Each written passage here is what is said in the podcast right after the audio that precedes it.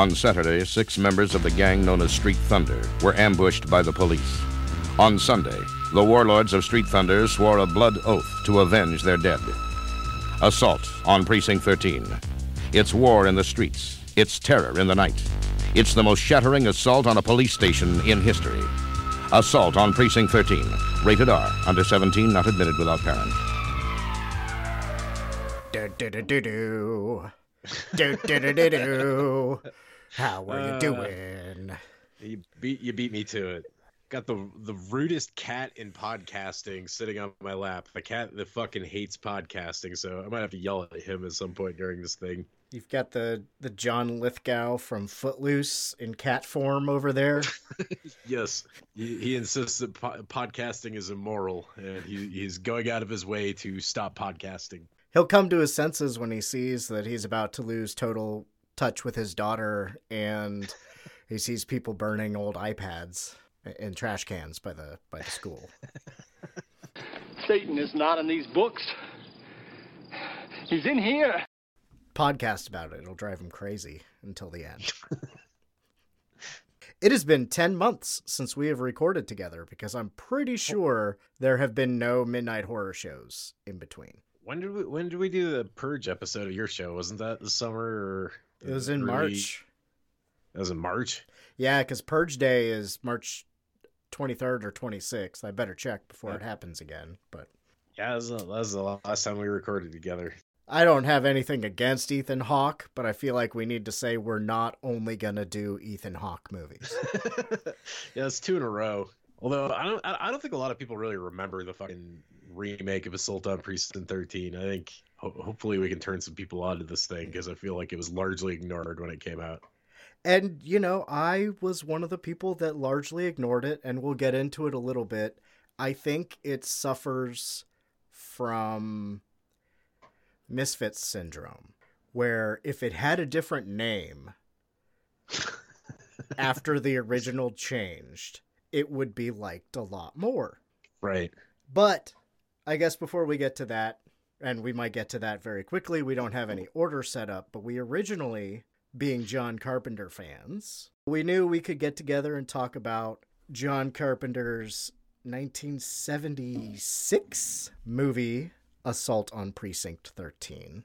And we just sort of happened to end up finding the time to also watch some French guys 2005 Assault on Precinct 13. Uh, what was his name? I had that written down. Uh, Jean, Jean Francois Richet, who is known for nothing else really that I've ever heard of. Something called Bloodfather, something called One Ugh. Wild Moment, something called Me- Mezrine, Mezin. Uh, It looks like it's supposed to be French, and I can only pretend like I know how to pronounce French things. These all sound like porno movies. And Ma Sancte Cracker. And then after those two movies, he did a remake, a loose remake, as they say, of Jean Carpent Jean Jean Carpenter's John Carpenter's 1976 Assault on Precinct 13. And somehow, unless it was another movie and we just ended up doing this one first, you said this would be a good episode of the show. Was that this or was that Dog Day Afternoon? Yeah, I think it would have been this. I, I know we we talked about a couple other things at some point, but yeah, this one definitely came up. I'm not sure exactly why. Is there like a deep political message to Assault on Precinct 13? It, it depends on who you ask. I guess if it uh, sort of a bummer if you ask John Carpenter, he says it's apolitical and that it's based off what Rio Bravo and uh, one of your favorite movies, Night of the Living Dead. Yeah, absolutely. And I guess I, I guess it would be apolitical. It, it was more into the '80s when we were inundated on TV with the danger of street gangs. Street gangs are gonna come and kill you. LA police are getting their orders as they prepare for another assault on street Palm gangs. Beach Avenue, but that was before the Los Angeles Police Department declared war on street gangs in the city. And before a shooting Wednesday night, that left two people wounded. Tonight, All right, police- all right, all right. Hold on. Let me just let me just ask you a question. Why why are you guys in? Why are you in the gangs? BGs grow up to be OGs, little niggas His like gang name is Dusty Loke, short for Dusty Loco, Crazy Dusty. Dusty is a gang banger, which is what they call you when you've been allowed in as a full-time active gang member. That's kind of what I was thinking. Like, I, was like, if if you made this in a, this movie in a different decade, it would have been taken by the public a lot different, I think. But it came out like two years before Halloween at the end of the '70s, so it's kind of just like uh it has a lot of really crazy shit in it, like the blood ceremony at the very beginning that makes me like it's it's a little bit more than just like an action movie, you know. It's it's it's got some horror stuff going on too, but I kind of think the the the gang members kind of serve the the comparison to Night of the Living Dead is like kind of apt because like our gang members are kind of just faceless thugs to be killed by our protagonists which uh, that goes that goes all the way back to like westerns also so yeah i don't know i was thinking about that like before when i was gathering my thoughts for the show i was like how the fuck do you make this movie political it's it's not really but i mean The second one's more could- political, I Yeah. say. But I, I guess we can just sort of go through the timelines a little bit of both movies side by side. 1976. This is what is this the first movie that was John Carpenter's Blank? Uh, it's got to be because I'm trying to think what else he made before this. I know the the Kurt Russell Elvis movie had come out at this point. There was Star something with that was like him and Dan O'Bannon in college, Right.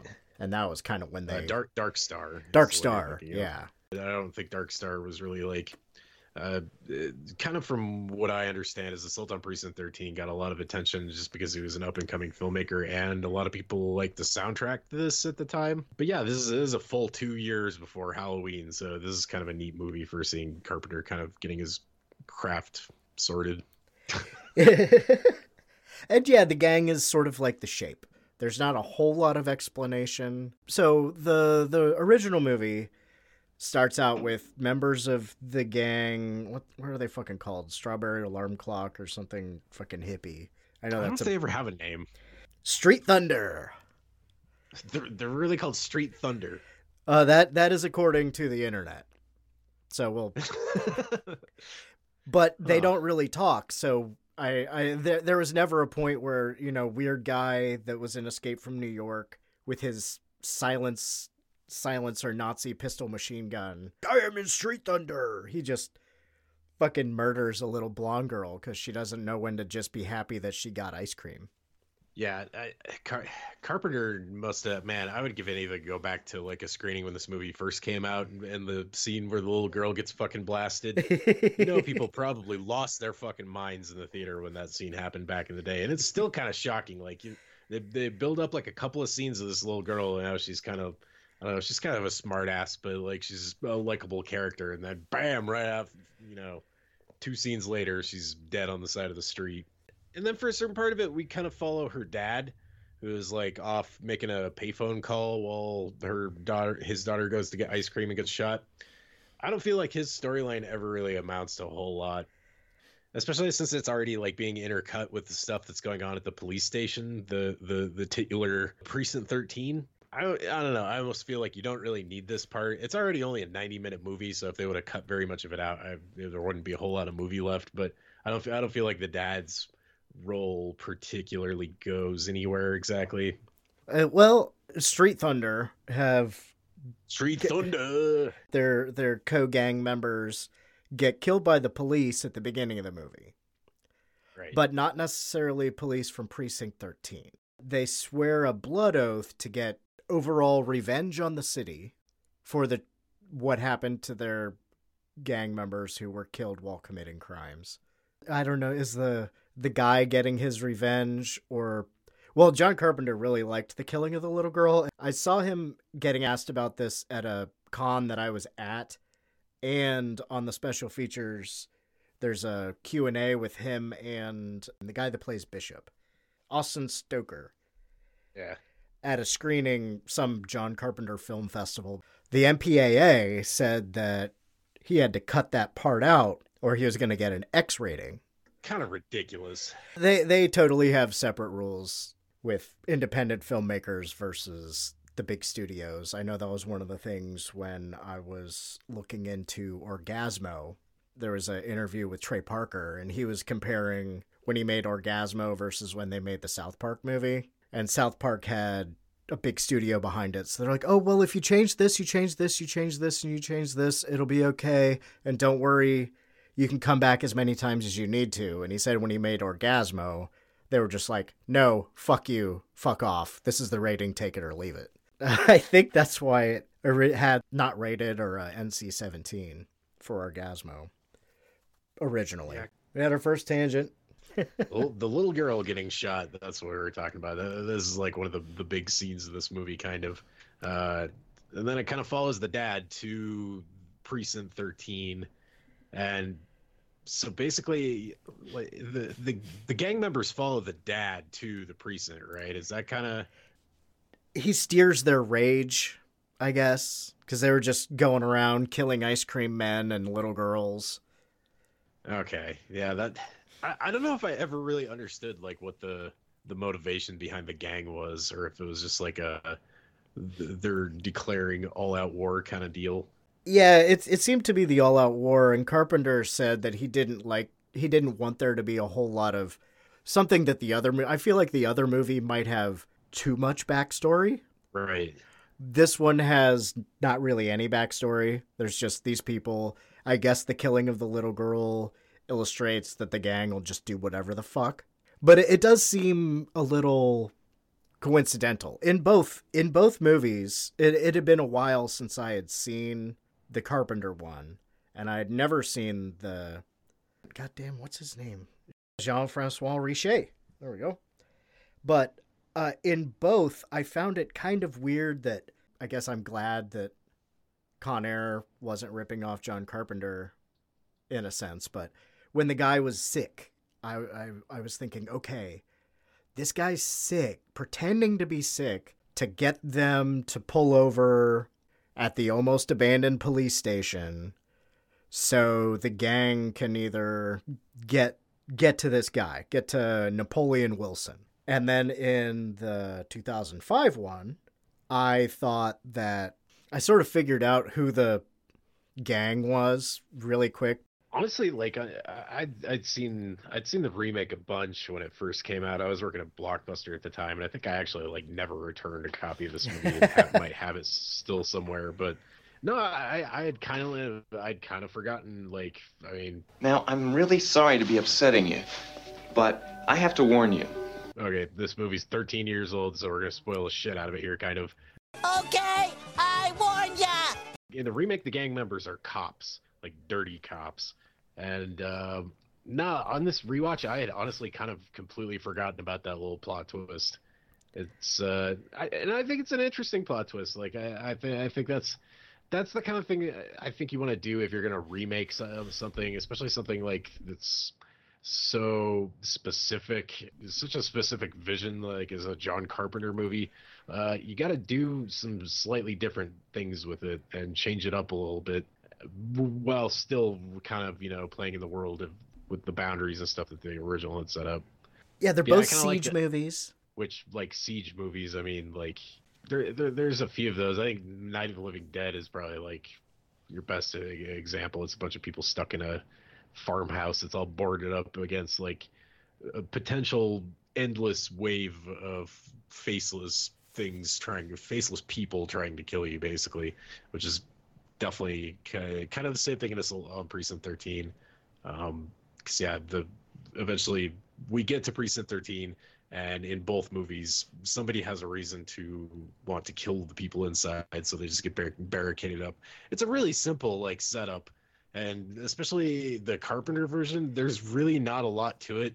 There's lots of nice little character beats um, with the cops and um, you get a, you get a little bit more characterization of the the other inmates that come in like the that's another thing that both movies have in common is the the the prisoner coming in. Um, I think you get way better way better performances and characters out of the remake as far as those characters go. So we get fucking Ja Rule, John Leguizamo. John Leguizamo, whoever the other person was, she was somebody. More importantly, you get Larry Fishburne, basically playing Morpheus again, only only Mafia like Morpheus. cra- yeah, Mafia Morpheus, basically. Well, they add the psychiatrist because it's 2005, not 1976. And honestly, I think she is the weak link in the remake. I think she is. They, they don't set her out as a very likable character exactly. She's like she, she's Ethan Hawke's psychiatrist basically, and Ethan Hawke plays a cop who used to be an undercover cop until like a, a sting that they were doing basically went bad, and his fucking two uh, squad mates or whatever both got blasted and died. So he's kind of been on desk duty. He's been hitting the pills and the booze for a couple years, and the when we like after basically the flashbacks, we catch up to where we're at, like with the original. When we get to precinct thirteen, it's New Year's Eve, and the precinct is getting ready to close down, and they're getting ready to move out. So for some reason, this is like their last night that they got to be there. Detroit. In Detroit, which always looks like the fucking post-apocalyptic wasteland. Sorry, Detroit listeners. Both movies have super sexy secretaries. 'Cause there's what Drea Matteo or whatever from Sopranos, and I Yeah. think she was in Sons of Anarchy. But I feel like Um, she was way more. I think she. I think she played the junkie ex girlfriend of uh, Jax in Sons of Anarchy. Never seen it. She's delightful. She has some dialogue that's not written very well. Like some of the back and forth between her and Ethan Hawke is kind of cheesy, and her her character takes a turn. uh, She's slutting it up in this movie, which is like they they kind of work it into that as part of her character. And she's kind of impulsive, and she's trying to quit smoking as her New Year's resolution.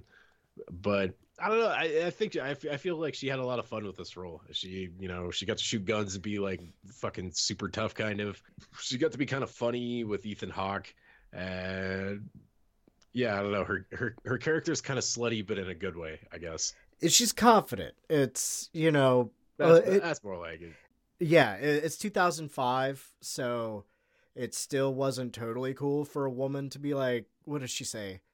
I don't bed criminals, I fuck bad guys or something or Yeah. bad boys or something like that. And it's, it's it's like, yeah, she's like, fuck it. I'm I'm secretary at a piece of shit police station. I got to work on New Year's Eve. I'm going to wear my fishnets and get fucked up. You know, no She's matter what. Yeah you know yeah the psychiatrist lady who i was trying to figure out almost all the way through the movie and then right before like we said we're spoiling it right before she gets fucking killed by gabriel byrne uh i remembered she was the sexy hot wife in history of violence Oh, you're right. I haven't seen that movie in fucking years.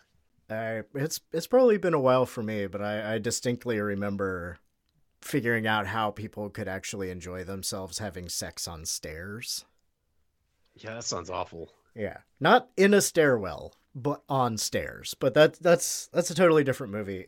Speaking of the beginning, when establishing Ethan Hawke's backstory, they decide to cram in a couple references to the original movie. I don't know if you caught that, where the the Hungarian criminal or whatever calls Ethan Hawke Napoleon, oh, and yeah. Ethan Hawke asks if the other guy has a smoke because uh, Napoleon Wilson in the first movie is Napoleon, and he's just asking everybody for a cigarette. And I guess also with this being 2005, that translated into uh, Andrea Matteo, sexy awesome secretary lady. That turned into her New Year's resolution was to quit smoking. Yeah, I'm looking at this guy. Um, Darwin Joston plays Napoleon in the original, which is which is basically Laurence Fishburne's role in the remake. He's he's the big time, you know, kinda. They they give him a little bit more backstory in the remake, but he's he's basically like the big bad gangster dude that they're taking to the fucking precinct to hold him until they can take him to court or whatever. And Yeah, uh, you, you probably recognize this guy from The Fog. He plays, I, I guess, like the coroner or the the the morgue guy when um, Tom Atkins and Jamie Lee Curtis go. They they find the body on the ship and they go to the coroner and the body gets up and fucking walks off the gurney. Uh, yeah, that's the same guy. That's Darwin Joston. He looks like uh, fucking Ted Kaczynski or something. Now that I'm looking at the still of him with his like Unabomber glasses and serial killer look. uh, the, the rest of this, he's he's a pretty handsome dude. Well, R.I.P. Died in 1998. He's, he's pretty great in this movie. He's he kind of exudes just this like attitude, and he's he's got he's got kind of the look of guy that would be in like a western or something. I I, I think that played a big.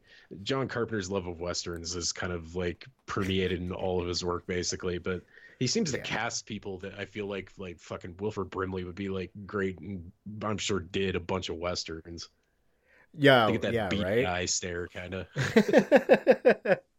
we we had said that Carpenter said that one of the influences for the movie was Rio Bravo, but I think he actually because he edited it under a pseudonym, and I pretty sure if not the whole of it, part of the pseudonym that he took was the name of John Wayne's character in Rio Bravo.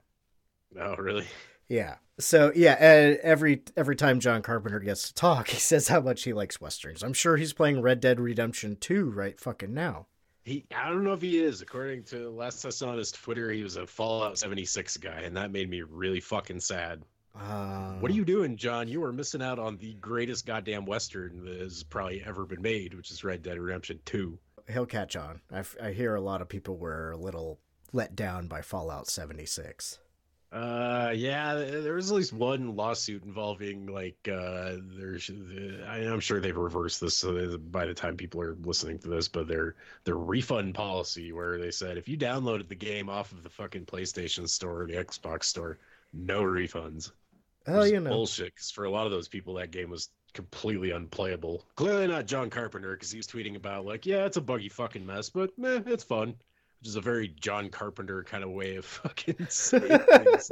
It's a piece of shit, but you know, whatever. So is the world. Give me another I'm still cigarette. playing it. Yeah, I think he quit a long time ago, and I'm really Oh, glad about that. Because Yeah. that's part of why we, why he's still around. I may have seen him hit, using a vape for at some point, probably to quit, but yeah, as far as I know, I think he quit smoking a while ago.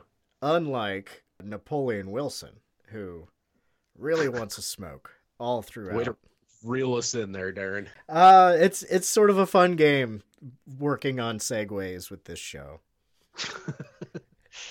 Yeah, Assault on Precinct 13. But uh, uh, it- like we said, the the modern version, the gang ends up being some cro- some crops, some cops that are on some crooked cops who are on the take, led by Gabriel Byrne, or who uh, Keyser Söze would like you to believe is Keyser Söze. Um, which is a little bit more, you know, like I said, if if the first one came out in the '80s, it would be more fitting because that's I'm a little I'm a little older than you, young man, so I don't know if you remember. All right, But- Grandpa, listen up. it was all I- gangs and gangs and gangs. I, I, I kind of like that they don't. th there's actually a little bit of lead up to them revealing that the fucking people attacking the precinct are cops because they kind of lead you to believe that they're Bishop's men, which makes Yeah. perfect sense. And Bishop just sits there silently until these dudes show up, and you can almost kind of right away right away tell. And it's like one of the few scenes where I feel like Laurence Fishburne is really acting in this movie is when the dudes show up and you realize those aren't his fucking dudes. Those are dudes there to kill everybody there, but especially him. Yeah. So He looks and then- nervous, and they look like white guys. yeah, and there's a shootout that ensues, and then Ethan Hawke falls one of them out into the snow. I love the fact that the remake takes place in the winter time. By the way, I have a real fucking hard on for snow movies, and I think it massively adds to the sense of isolation in this movie because, I mean, at least supposedly the roads are really bad in this. There's like a snowstorm going on. They're basically about to get snowed in, so it kind of explain why there's no or like when the phones and shit go out, it could just be easily blamed on the storm. And the New Year's Eve thing kind of uh, like I, they, thought of something for everything in this movie because you explain away the gunfire, which there's actually not a lot of because once again the people attacking the precinct are using silencers. But it's New Year's Eve, so if there's any gunfire, boop, it'll just be fireworks. Yeah, or shit. I mean, people shoot off their guns at midnight on on New Year's Eve, and parts of neighborhoods around here. I'm sure probably somewhere around you. Yeah. And it's Detroit. No offense, Detroit. Yeah, I, I love the fact that this a snow movie too, and um, Ethan, Ethan Hawke. That's what I was talking about. He, ch- he chases the dude out into the snow. They've all got ski masks and like silenced automatic weapons, and Ethan Hawke finally manages to like. I forget if this is the part where he gets in the big fight with the dude in the bus, which I actually thought was kind of like a decent surprise. Uh, way when he's like sneaking around out out in the snow, um, he comes he comes up to a bus basically and opens the door and like there's sitting a fucking dude in a ski mask. So they like punch the shit out of each other for a little while and then eventually a badge falls out of his pocket is how we figure out oh yeah, it's a bunch of dirty cops. Yep. And it's like, hey. Oh, by the way, I I did not pull up the numbers for 2005, but speaking of cops, uh let's see. Last year, police killed 1147 people in America. Damn.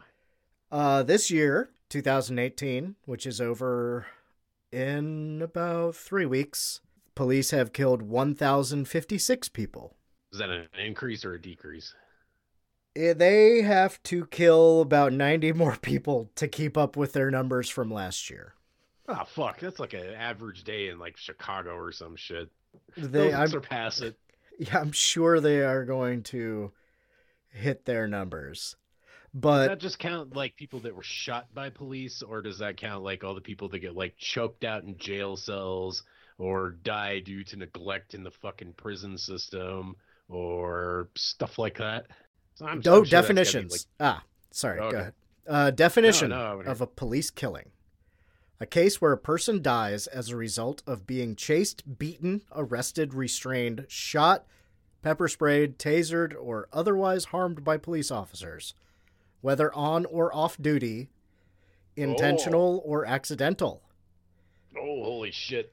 A victim was I'm coded surpri- as I'm surprised the number isn't like 10, 10 times that. Then, if it's including all of those things, I would have guessed they had just shot that many people like in their yard for holding a cell phone or dumb shit like that. Yeah. that's surprising, honestly. Well, these are all ones that have been finished. This doesn't count things that are still being investigated or open cases. Um, a victim was coded as unarmed in the database if they were one or more of the following not holding any objects or weapons when killed, holding household slash personal items that were not used to attack others, such as cell phone, video game controller, cane, etc. Oh, Grandpa! I Oh, killed Grandpa. I'm sure. I I mean there that is where this one and it goes on. There's you know, alleged to be armed by police, but multiple independent witnesses maintain the person was unarmed and video evidence shows the person to be unarmed, etc. Instead of seeing everywhere that gangs are coming to kill you, it is every day or practically every day we here in the states see something about police killing somebody or doing something horrible. I, I was reading up the other day, and there's still only 35 states where it's illegal for a cop to have sex with you while you're in their custody. Oh, Jesus. Uh, fuck? 35 states that's legal? 35, no, well, 35 states where it's illegal, but that's Oh, still but the other one. That still leaves 15. and that uh, that's why New York was one of the more recent ones because last year, two cops raped a woman in their cop van, and they said that she, uh, what are they? What are, the defense's quote was, DNA evidence can't prove that it wasn't consensual. Which, Ugh, if you handcuff someone and put them in the back of a police van, nothing they do is consensual. Unless that's a fake police van and you're filming a porno, that's definitely nothing about that's gonna be fucking consensual. Oh, Yeah. dude. Sometimes I wonder, like, maybe none of us are qualified to be cops. Maybe like the whole world is just fucking scumbags, and there's definitely like, I mean, right in my fucking little shitty ass town of like, I don't know, there's fucking fifty thousand people. I, I think there's fifty thousand people here, maybe. Uh, our, our our police staff is fucking horribly understaffed, and like, definitely, I don't know, like there's so many fucking crooked cops, but at the same time, it's like we need somebody to be doing this fucking job. Like, isn't there anybody out there that's qualified to be like decent cops, like the kind of cops you see in the movies? And I know there is. This is gonna be the thing where people jump on us for being like, not all cops are bad, not all white males are fucking scumbags. I'm like, well, yeah, but like, I mean, in general, it's it's a bad ratio. There's more bad. Yeah, it's a bad ratio, and I mean, shit. What was the? God, I can't remember what state it was.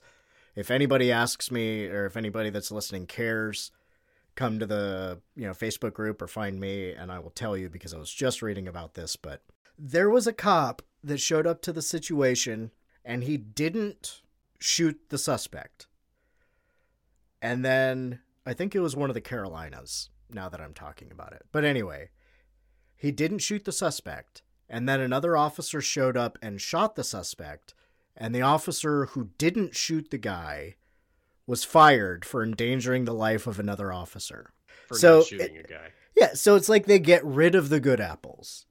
Or, you Yeah. know, it's like, no, we can't, we can't have that. What is it? What they say, like in Hot Fuzz? Making us all look bad. um, I don't want cops that are too smart or too capable or too caring. fuck I I know there's issues with brutality in European countries and stuff like that, but the police are relatively trained in a different way. I, I mean, there's definitely been a mil- militarization of the police here in the states, and it seems to be less training. I think there's like 10 hours of training on de-escalation and shit like that and, you know, 100 hours of how to kill someone. Yeah, exactly. I feel like in other countries, when you become a cop, it's a little bit more like the military. You do it for, you do it for the honor and a sense of duty to your country. Whereas in America, I think it's a bunch of fucking meatheads that want an excuse to drive cars real fast and fucking bully people around. A lot of people, yeah. I mean, it's one of the only unions not pretty much destroyed or weakened by the by the GOP. Them in the prisons. Yeah, uh, there's there's not really a whole lot of emphasis on education, de-escalation, things like that. There's way too much leeway. I mean, like the the guy that was shot in the Alabama mall shooting, who they said was the shooter until two days later when they said, "Whoops, he wasn't the shooter." He was, he was the good guy with the gun. Oh, and we shot him in the back. He was shot in the back. So uh, there's just time after time after time. There's the, uh, you know, so many names, you forget some and mix them all together. With the video, that's why they put the power out. And that's why Liam Neeson or uh, Gabriel Byrne and his crooked cops on the take are trying to make it look like it's Laurence Fishburne's guys, like you said.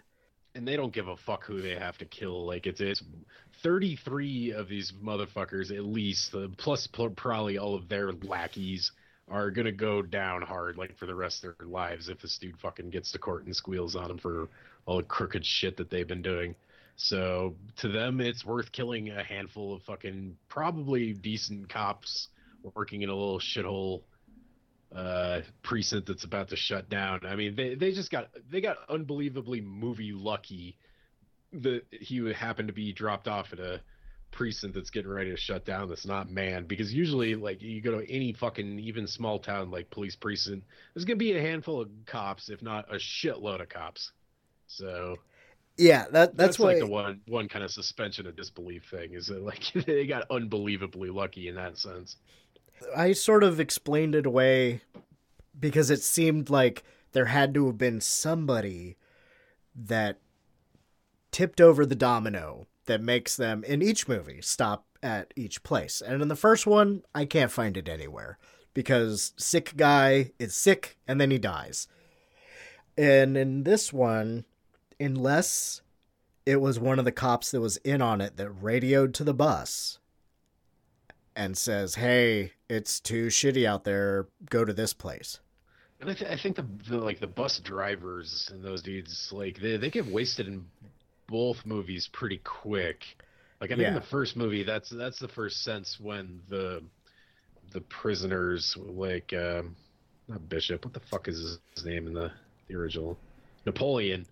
Like the the they're, they're just getting to the precinct. I think they're they're like outside for some reason, and like basically like silent sniper fire takes out the cops that were their guards on the bus and the bus driver. Yep, and the guy that was in Halloween, uh, Sheriff Brackett or whatever yeah, his name is. He's in the 2018 Halloween too, isn't he? I think so. And what's well, Nancy Loomis? Nancy Loomis from Halloween is also in this. Who does she play in Assault on Precinct 13? Because I know in Halloween she was one of Jamie Lee Curtis's friends. She was one of the secretaries. Okay. Not the one that she was the one that played the awesome sexy secretary character from 2005. She was the one that got shot in the arm and she's like, "I don't need any fucking help," you know. I'm pretty sure that was her. And yeah, Nancy the- Loomis. sh- The, the, all these people show up in a lot of other John Carpenter movies too. So like that's always something I kind of respect in a director is when they stay loyal to their homies. Yeah. Uh, oh, but uh, as we were, we were talking about the if anybody's in on it, we don't know who was on the other side of the radio to the bus driver, who does yes eat shit pretty much as soon as they get there because they leave and they're like fuck it the power's out we're going back on the bus and there's like pop pop pop pop pop pop with movie silencers so but it could have been like Gabriel Byrne or fuck even Brian Dennehy, dickhead for Fucking dirty, dirty Brian Dennehy, dirty Dennehy. yep, dirty Dennehy. Oh, I didn't see it coming until they got caught out in the snow. I didn't see it coming when he said, "Oh yeah, I totally forgot about this secret escape." Yeah, I, I, I that part I definitely remembered. Like as soon as as soon as I remembered that the cops were basically the gang members in this movie, I was like, oh yeah, and Brian Dennehy's a fucking dirty fucking rat. So, uh, like the, see, seeing this uh, second a second viewing basically was was kind of fun because I'm like, man, he he's dirty through this whole movie. Like he he projects that shit like up on the wall that he is gonna double cross you guys because he spends the whole movie bickering with the fucking prisoners. The minute the prisoners get let out, he turns into just a total bitch, and it's because he doesn't think his plan is gonna go, and it, I mean, basically doesn't. But I told you, let's give him to him, but I'm not gonna Yeah, die for you or anybody. He's fucking. He's fucking right, and probably most cops would do that if they thought that if they were they're Laurence Fishburne's men. They were just gonna boot him out and say, "Here you go." Yeah, right. No sense in all of us dying for this fucking jackass. but thankfully, they got Ethan Hawke, who we we didn't really we kind of grazed over his opening scene, uh, where he he's he's basically pe- playing like a junkie drug dealer. Was this Lethal Weapon, post sort of. training day? I think this is post. Because he, he doesn't play the same character as he does in Training Day, like whatsoever. I mean, except for the like the fact that they're both cops, but like just just the style and the way that the like the editing, like with a lot of the jump cuts, kind of in that opening scene with him like selling the, I, I guess heroin or something to the, I guess they're nondescript European dudes he's talking to. Eastern Um, European the- drug guy with dog. Yeah, yep. The, the the dog scene where we see a dog get punched, which like I I didn't see this in theater. Like I said, I, I first picked this up at Blockbuster. I think it probably had a short theatrical run, but um, I can imagine probably a lot of people walked out when the fucking dog gets punched. They're like, "Fuck this movie! Can't take Grandma to Assault on Precinct thir- 13." Like they kill lots of people, but they also punch a dog in the beginning of it. And is that the dog he wakes up with eight months later? It's the same don't kind of dog. I forget that he has a dog. It's just the very first scene of him waking up drinking injured cop with the dark past drinking out of the the whiskey bottle by his bed. that old cliche. I didn't And- I didn't notice the dog. Okay. Yeah, it's it's a it's a black dog, looks like that kind of dog, but he just says, "Hey boy." Tugs off the the bottle and then get gets in the sh- the shower looking at himself with his tattoos and then Oh man, his butterfly tattoo. What were they thinking? I don't. I was wondering. I I thought maybe that had to be a real one, and they just hadn't created the tattoo cover up CGI yet. Have you ever known a male that had a butterfly tattoo? I mean, I'm, I'm not trying to be like sexist here or anything, but like, I, I know lots of females that have like butterfly tattoos. But have you ever known a guy, especially like our, our tough cop protagonist hero character here? I am a beautiful fucking butterfly.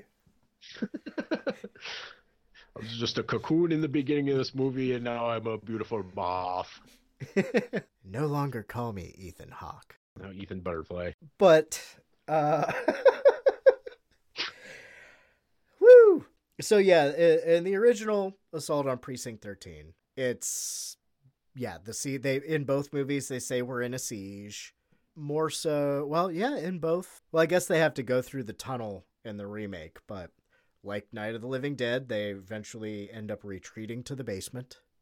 Yeah, it's it's the the enemies are a little more primitive in the fucking 75 version. Like a couple of them got guns, and the one dude's got the sweet like I, I guess it's kind of implied that a few of them have guns with silencers, which I don't know if that was really a thing in 75, except for maybe in like spy movies, but I'm sure that's kind of where John Carpenter heard of it, and he's like, "Fuck it, I'm writing that in." That's it's a great explain things away kind of plot device as to why like a bunch of loud ass gunshots right at a fucking cop shop don't bring a whole bunch of people running. Oh well, they got silencers.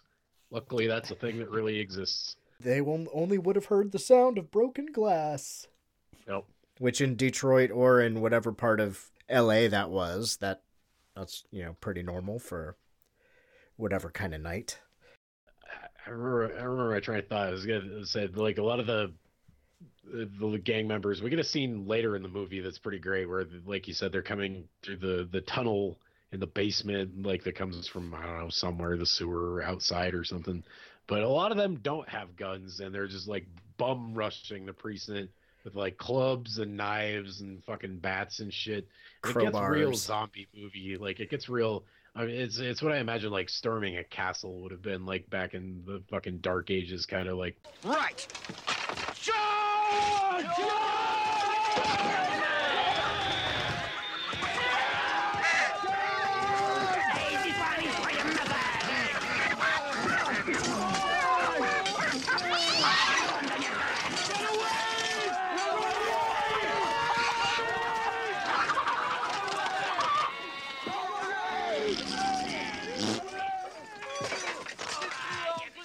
Eventually, all of your heroes that have good weapons are gonna die, and like all that's left is gonna be like, you know, the fucking grunts with all the the melee weapons, trying to rip each other apart. Bishop, Ethan, Lieutenant Ethan Bishop in the in the first one, and Napoleon Wilson. They set up whatever uh, Deus Ex Machina tank of flammable gas liquid that miraculously didn't get shot at all by during the siege, but they can set it off shooting it through the smoke, or they shoot the road flares, and that in sets off the tank in the first one. The where, where, yeah, when they've got the sign and they get pushed back, and then they shoot the thing and it explodes and it basically kills everybody else in the hallway. I didn't really catch any kind of setup to that. I kind of just assumed it was just like a fucking tank of combustibles that they happen to have sitting at the back of the fucking basement of the precinct. The precinct doesn't look real lived in, if you know what I mean. It looks kind of like it fucking doubles as a torture dungeon in a different movie, probably. But or the black sites where they take people nowadays, like in Chicago. And I mean, it, it makes equal, equally less fucking sense in the remake when uh, Laurence Fishburne and Ethan Hawke just bust out like a whole bunch of cans of like either I don't know, lighter fluid or turpentine or something, and they just start dousing the whole first floor of the precinct 13. all for this like not very like kind of kind of doofy action movie trap that they're setting for all these dudes with like fucking machine guns with silencers and flashbangs and shit and like they they they've shot like hundreds and hundreds of rounds into the building in a scene like an hour before this in the movie and like the, fact that any of the walls are still standing or like any of the windows still have glass in them, like after them shooting up the place like that, is kind of ludicrous. But we'll go with it, movie. I suppose Jean Francois Richet. Uh, yeah, I'm I'm definitely more more prone to give John Carpenter the benefit of the doubt, but I think there were less holes. Even even though there wasn't a whole lot of backstory, his story was pretty succinct. There, there's the the gang shows up, they fight, they fight, they fight. The cavalry comes in uh, the Carpenter version after the explosion. Is that what the two cops hear after they? Because they've already found the the dead telephone worker when they're trying to find out where the missing. They keep repeating that over the over the radio throughout the movie. Is we we still haven't heard from the TV or the telephone repair people. Right. And then truck that's missing. They find that more cops show up, the gang scatters, and then yeah, Bishop and Napoleon in the first one. Get your they try to handcuff Napoleon and Bishop's like, fuck off. And they do, don't do anything totally ridiculous like this man's gonna get a pardon from the governor or anything uh-huh. like that. You know, he might get a slight reduction in sentence, or they might just not beat the shit out of him every day at whatever prison they're sending him to. But it's walk out with me as equals. And then he goes back to being a cop somewhere in LA and Napoleon goes to prison and tries to get a fucking cigarette. But at least he lived. He didn't get ripped ripped to pieces. The remake ends differently though, doesn't it? Fucking Laurence Fishburne just says, "Well, see you later. I'm shot in the belly, but I'm gonna go wandering off into this dark CGI forest." Yeah, it's it, a lot more people die, but I think we still end up with the same amount of living people at the end because there's Ethan Hawke and hot secretary and Laurence Fishburne. Although when the fire firemen and the cops that they automatically know that they can trust because they're with the firemen or something. I'm not sure. That's but... a different union. They're trustworthy. It's like, is there anybody else out here? No, just just me and them. They, yeah, they do a little bit of a point break where uh, Ethan Hawke says, "I'll I'll find you wherever you are." Although, where's he gonna go? He has an organized crime family set up in Detroit. He's probably gonna be in Detroit unless he just leaves the country and gets his residual checks. Well, he's but, also been shot in the belly, so there's a very good chance he's not going to make it out of that forest, and they're going to find him dead like fucking a hundred yards away. How do you think it went for Ethan Hawke after this? Because it's it, uh, all the prisoners are gone. The one undercover mafia special task force is dead, scattered around the precinct, and then there's Ethan Hawke.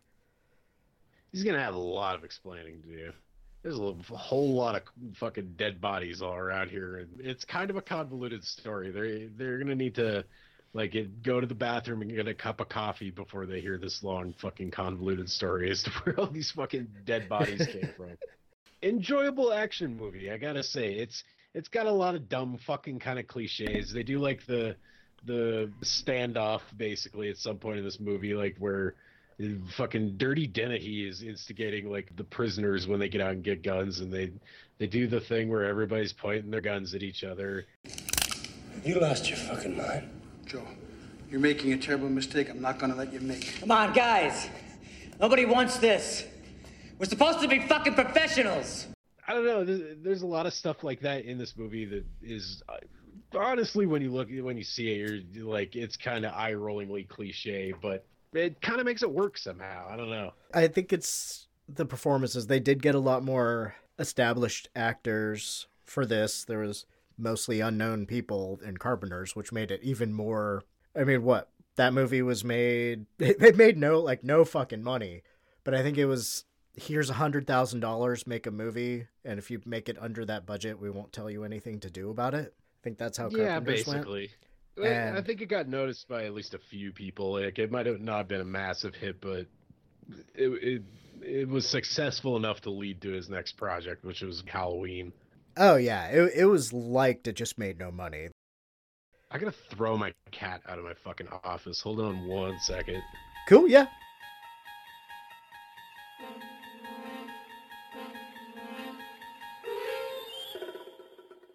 You're traveling through another dimension. A dimension of not only film and sound, but mind. A journey into an auditory movie review adventure that must be experienced to be believed. There's a signpost up ahead. Your next stop, the Doomsday Clock. You can extract the Witch versus the Doomsday Clock podcast by either searching for WYCH on Apple Podcasts, Stitcher, SoundCloud, TuneIn, and on your Android device. which, versus the Doomsday Clock is a proud member of Legion Podcasts. So prepare yourself. The podcast ice is gonna break.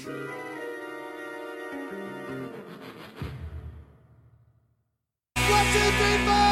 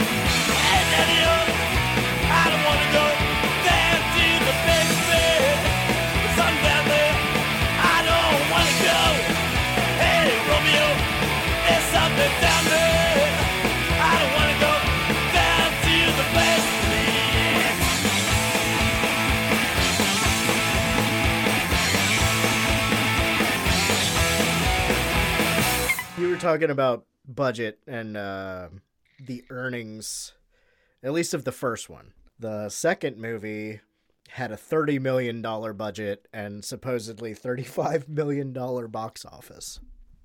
Ooh, that's bad. Yeah. It's like Frogurt. That's bad. It came out in March in France, but January in the USA. I'll bet the French loved it. I didn't know this, and you you might have heard this since you're a little bit more on the knowledge of John Carpenter and whatnot. But I guess he is very well liked in France. Oh, absolutely. They fucking love electronic music and angry old men. Yeah, John Carpenter's right up their alley. I, I forget he did. He collaborated with some like a dude with a name really similar to the director of the movie we're talking about. Like it's a big electronic artist. Uh, That that's like the first thing I think of is uh, like they love their fucking techno in France and like any kind of like synthesizer electronic type of shit. That's that's their jam. So like right there, I don't I don't know why John Carpenter doesn't just play Paris over and over and over again. Make them come to me. One interview I saw him do, uh, somebody said that the French think that you're a genius auteur, and in America, and the guy was sort of stammering, and Carpenter said, I'm a fucking bum, right? Neither of them are right. I'm somewhere in the middle, or something like that. Carpenter just got a fucking raw deal over and over and over again making movies in America and he's g- he's going to be like the ultimate director of like people whose shit didn't catch on until well after the fact which didn't really make him any money cuz probably he had to sign not great deals to get his movies made in the first place. So like I don't know. Uh, I can completely understand his bitterness and why like he doesn't really have that much interest in making movies anymore. And why he makes those jokes about not giving a fuck about them making as many Halloween movies as they have, because he just hands out his hand, puts out his hand, and they put money in it. Yeah, right. Like he's he's enjoying. Like he he he worked his ass off and really like didn't get the recognition for it until many years later, like after his film career, his filmmaking career. So yeah, I fucking like he got a raw deal, but even at that, like filmmakers dream of having a fucking career like John Carpenter, where like at the very least you get to retire and do whatever the fuck you want for the rest of your life, basically. That's the new American dream. Just fuck being rich. Like I just want, I just want to get like so that my last years of life, I don't have to give a shit, and I can just play Xbox and watch basketball. Do you think Carpenter is an Xbox guy or a PS4 guy? I think he's an Xbox guy. All right. Breaks my heart. So I'm a PlayStation guy. All three except for the first one sitting in my living room right now. Yeah, the, the, how fucking cool is that? He just gets to play music with his kid and his godson, and go on tour. And the rest of the time, he just sits at home, fucking plays video games and watches basketball and fucks off on Twitter. Yeah, he and Stephen King and Alexandria Ocasio Cortez are probably the th- three other main reasons why I still have a Twitter. But uh, speaking of John Carpenter and his music, what do you think of the soundtracks compared between the two movies? Uh, the original is iconic.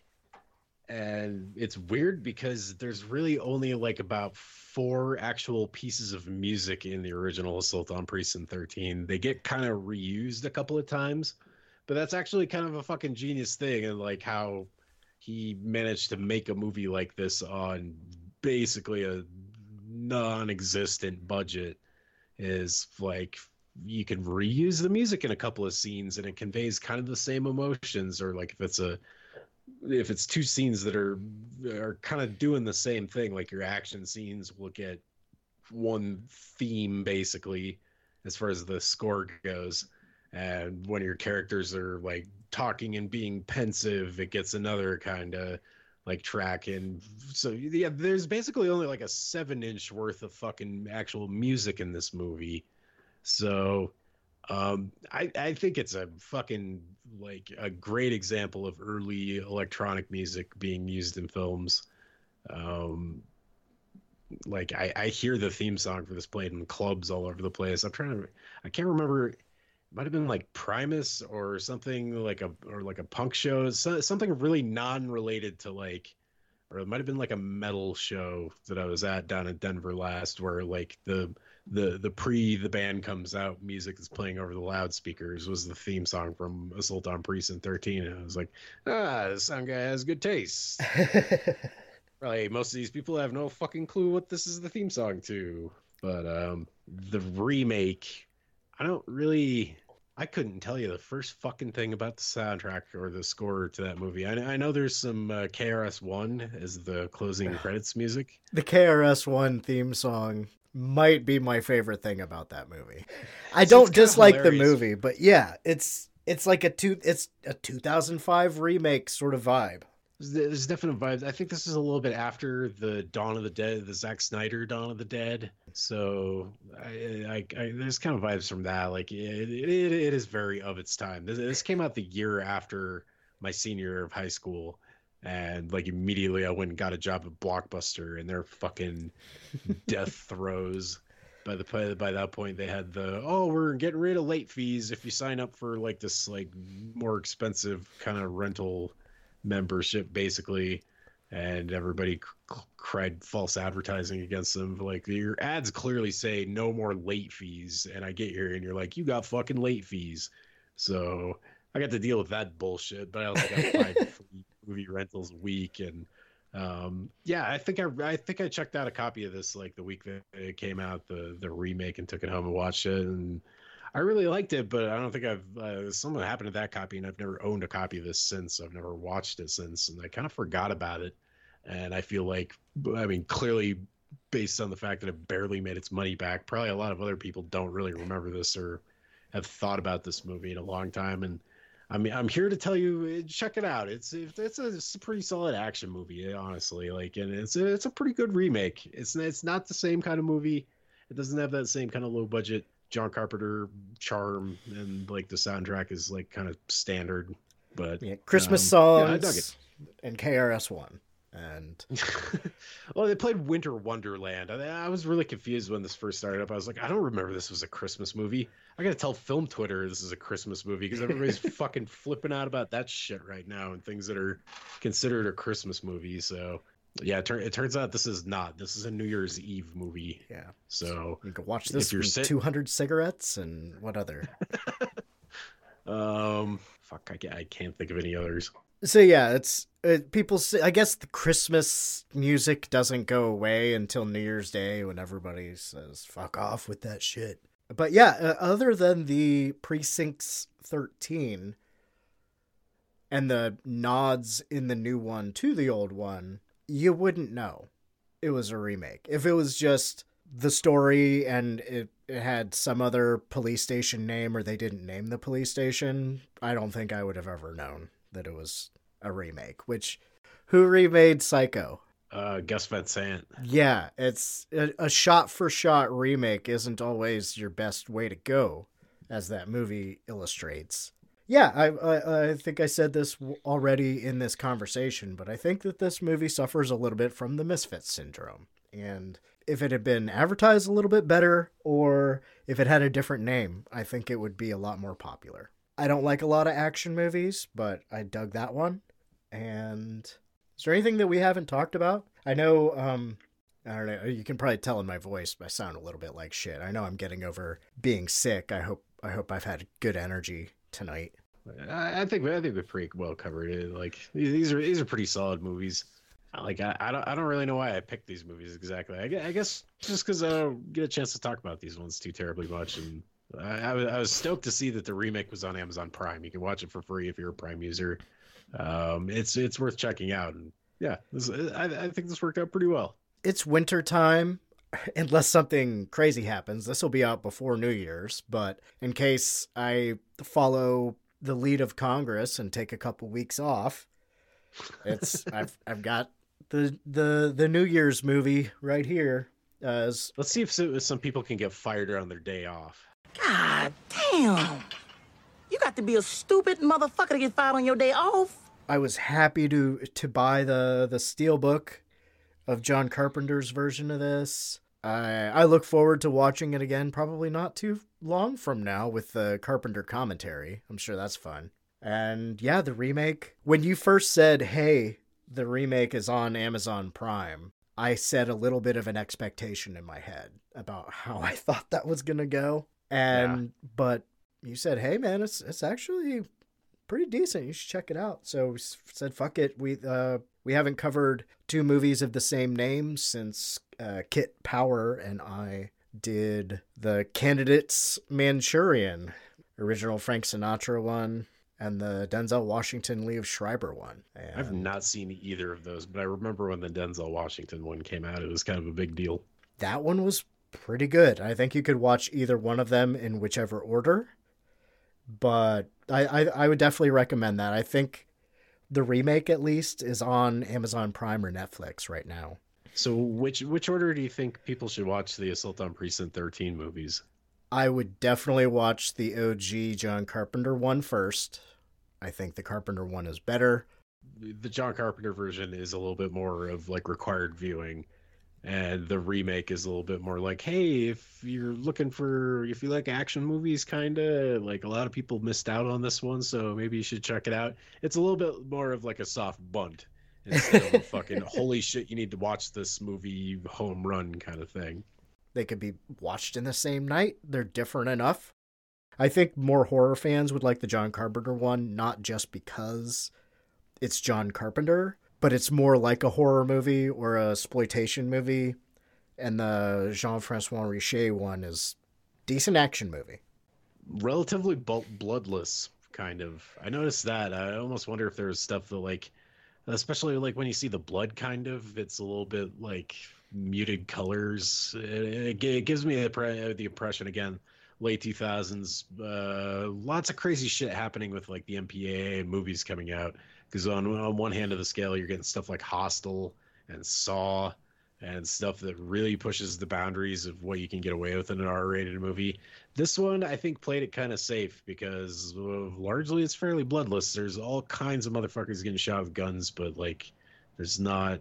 I don't know. There, there, there's weird things that tip me off that this is like an early 2000s movie kind of.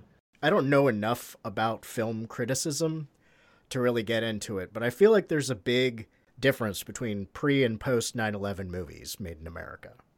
Yes, I was thinking about this too. Like, um, this is the remake like an anti-cop movie would you say if if you were if you were like hypothetically arguing this sort of thing, like if you're like one of these like fucking watchdog groups or like the MPAA or people like that, like or or just like the studio executives that are about to fucking spend a whole shitload of money advertising what might be construed as an anti-cop movie, like a few three short years after 9-11 Two years after the second official re-beginning of the Gulf War that never ended.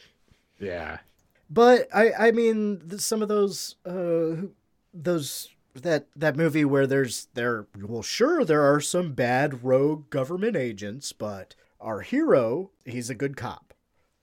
You know, it's like clear, clear and present danger and Patriot games and those Tom Clancy fucking pro-war propaganda type movies that we've had since forever. There's there's the dangerous spooky thing. Yeah, sure, sure, sure, but the winner is always the good, honest cop.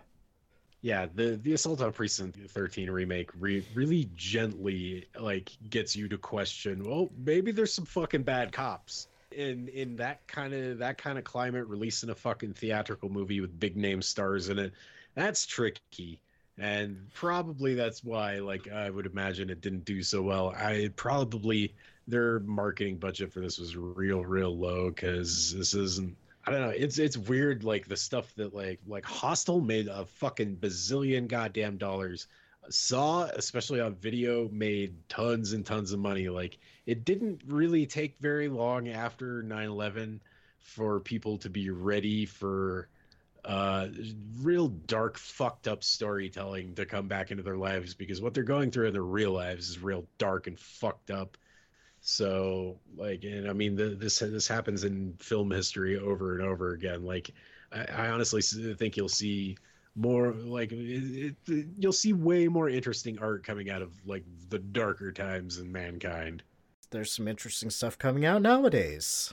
Speaking of Yeah. which, and yeah, but you know, Hostel, what Americans, uh, Europe getting revenge on Americans being douchey Americans in Europe. Yep. Although the Patriot Act had already been signed, so they were probably funding Gabriel Byrne and all their fucking silencers and their C4 they were putting on the, the bars to blow up and killing psychiatrists and just saying, fuck all you. We don't want to get in trouble. Or I could live with killing eight people better than I could live with a cellmate. This movie would not exist without the Texas Chainsaw Massacre remake. The, it was the one that really like around this time. That was the other thing. Like that movie kicked off the the horror remake um, trend that like is still going on now now today. Like they're they're still fucking cranking these out. But I, Texas Chainsaw Massacre, I think that came out in 2003, something like that. That sounds about Probably right. uh, a couple years before this. No, no, no, no, no, no. Because I was like a junior in high school when. Oh no, I guess I'd be right when the Dawn of the Dead remake came out, and that was like 2003. The first remake was 2003, Oh, and then the was it- second second remake was 2006. Oh God, really? That's wait, that's been 12 years ago since. Or you're talking, you're talking the second, the sequel to the Michael Bay movie was 2006. The the one with R. Lee Ermey and Jessica Biel and Right. Jonathan Tucker and Eric Balfour and all those people. Yeah, I was. I guess, man, I guess I was a I was a junior in high school when that movie came out. I like barely, we barely had a fucking computer. We had a computer made by a company called Computer in my house, and I remember using dial-up to get the fucking trailer, the teaser trailer for the Texas Chainsaw Massacre remake to go on that thing. I was fucking stoked for that thing to come out because I loved the original at that point. That thing made a fucking bazillion dollars on a real small budget when it came out, so like Platinum Dunes made a whole career for a lot of people out of just remaking old shit. and a lot of other studios did the same thing. I forget who put out the Assault on Precinct 13 one, but it, it would not exist without the Texas Chainsaw remake. And that also kind of goes back to what we were talking about, like great art coming out of dark times. Is the original Texas Chainsaw Massacre was right after Vietnam, and it's like kind of a landmark uh, at the time, kind of like grindhousey movie, but like I mean, it's more. Uh, I don't really know how to describe it. It, it was fairly groundbreaking for its time, and the remake is not that. But I mean, it's it definitely kicked off a trend that has made gotten a lot of movies made, including this one tonight. Rogue Pictures put out the That's right. I think we yeah, I think we covered covered those movies pretty well. You know, they've been talked about longer by people who know more about westerns, you know, like I don't I don't like a lot of westerns, but I fucking hate John Wayne. Yeah, that's and a lot of a lot of the more well-known westerns star him, and I, I kind of can't stand the guy, knowing what a fucking douchebag he was. But so I honestly just don't don't find John Wayne that appealing to watch on screen. I, I know this is like absolute. Somebody is gonna be fucking pissed that we were saying this shit, but Uh, I don't know. find John Wayne really all that appealing on screen. I don't know. He's he he might be in good movies, but he's he's one of those actors. I'm just like, man, I find you annoying. Ethan Hawke kind of the same way too. Usually, I find him kind of an annoying asshole. He's he's kind of more than just the generic asshole. I, I find him as a, uh, appealing as a fucking saltine cracker. Tangent time here at the end. Oh god. Uh, new movies to maybe expect being covered on this show. Iron Sky 2 comes out next year. Didn't really like the first one. A lot of people say that. I think we covered it on the Midnight Horror Show, and I was the one guy that was like, "Man, I just didn't think this was that fun." I don't know. I might, I might have just been in a crappy mood when I fucking saw it or something, but I remember seeing it and just not laughing. And I was being a Grinch that day.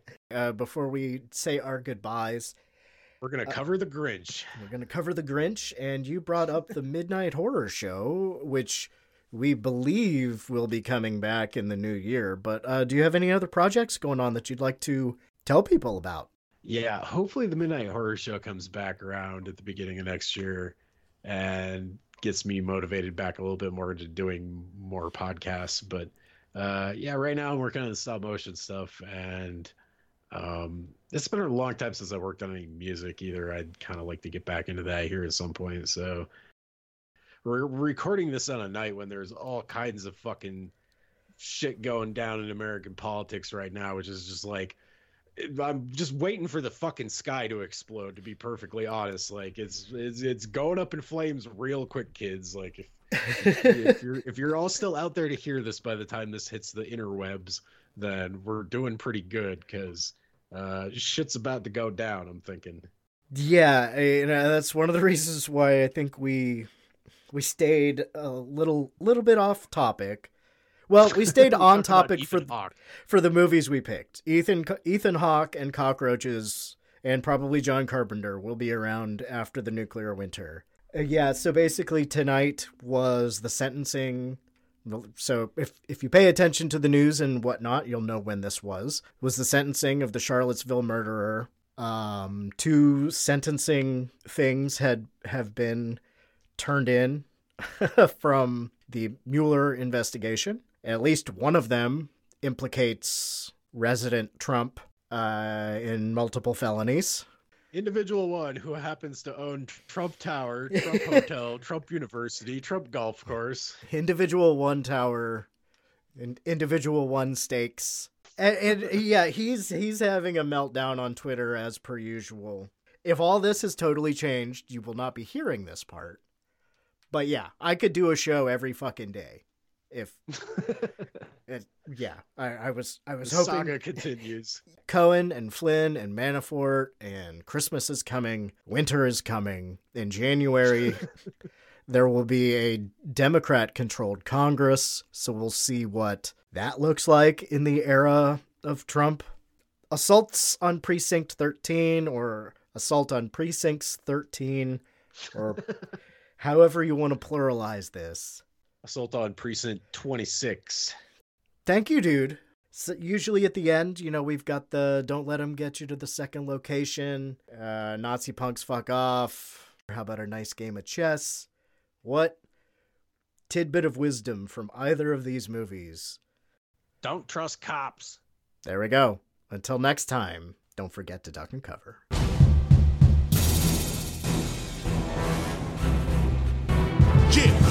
KRS-One about to wreck the joint. How a scene opens up at the edge of Detroit, where the cops go beyond the laws, where enemies work together by putting their shit on pause. So what does it mean? Assault on precinct 13. You about to see just what the dirt brings. It's working. That force I am exerting, like Laurence Fishburne when it's time to hurt things.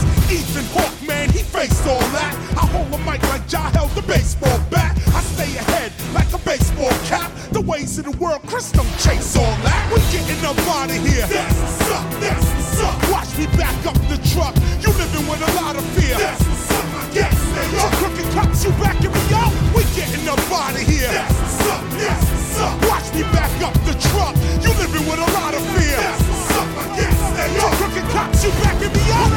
through the street, my spirit will speak to those I meet and greet from week to week. I am not my hands and feet. I command and speak as the observer inside the physique. Many rappers try to compete, of course, but they got smashed like trash in the streets and tossed. Sometimes I think we all just lost. We just flashing and flossing a disastrous course. We don't even know the oneness of the only force. Instead of a golden calf, we got a platinum horse. But what did Moses do with the golden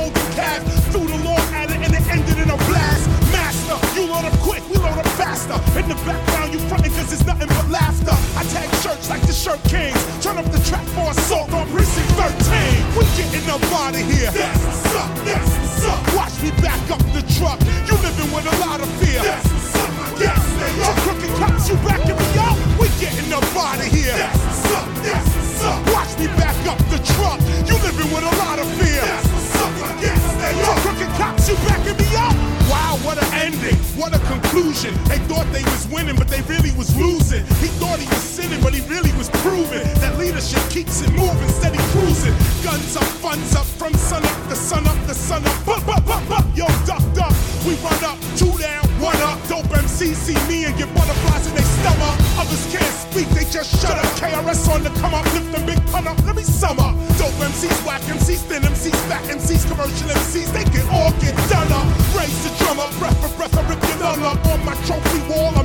tongue up. KRS1, you know what it means. Turn up the track for assault on precinct 13. We getting up out of here. That's what's up, that's what's up. Watch me back up the truck. You living with a lot of fear. That's what's up, I guess they are. crooked cops, you backing me up. We getting up out of here. That's what's up, that's what's up. Watch me back up the truck. You living with a lot of fear. That's what's up, I guess they are. crooked cops, you backing me up. We gotta start trusting each other right now if we're gonna make it through this night. From criminal minded to spiritual minded and even beyond and behind it, never be afraid to fight or be the lazy type. Me, I'm the crazy type. I get them clubs so crazy hype. I throw the classics on with them ladies like, and years later rock what they babies like. I blaze the light. There may be 8 million ways to die, but there's 16 million ways to fight. So wherever you are, and you're gripping your car or your tank too, Sean Francois would like to thank you right. That's why KRS on the mic, wishing you peace for the rest of the night. Cause at the end of the film, you'll see what it mean. Turn up the track for assault on Prison 13. Fresh, for 2005. You sucker!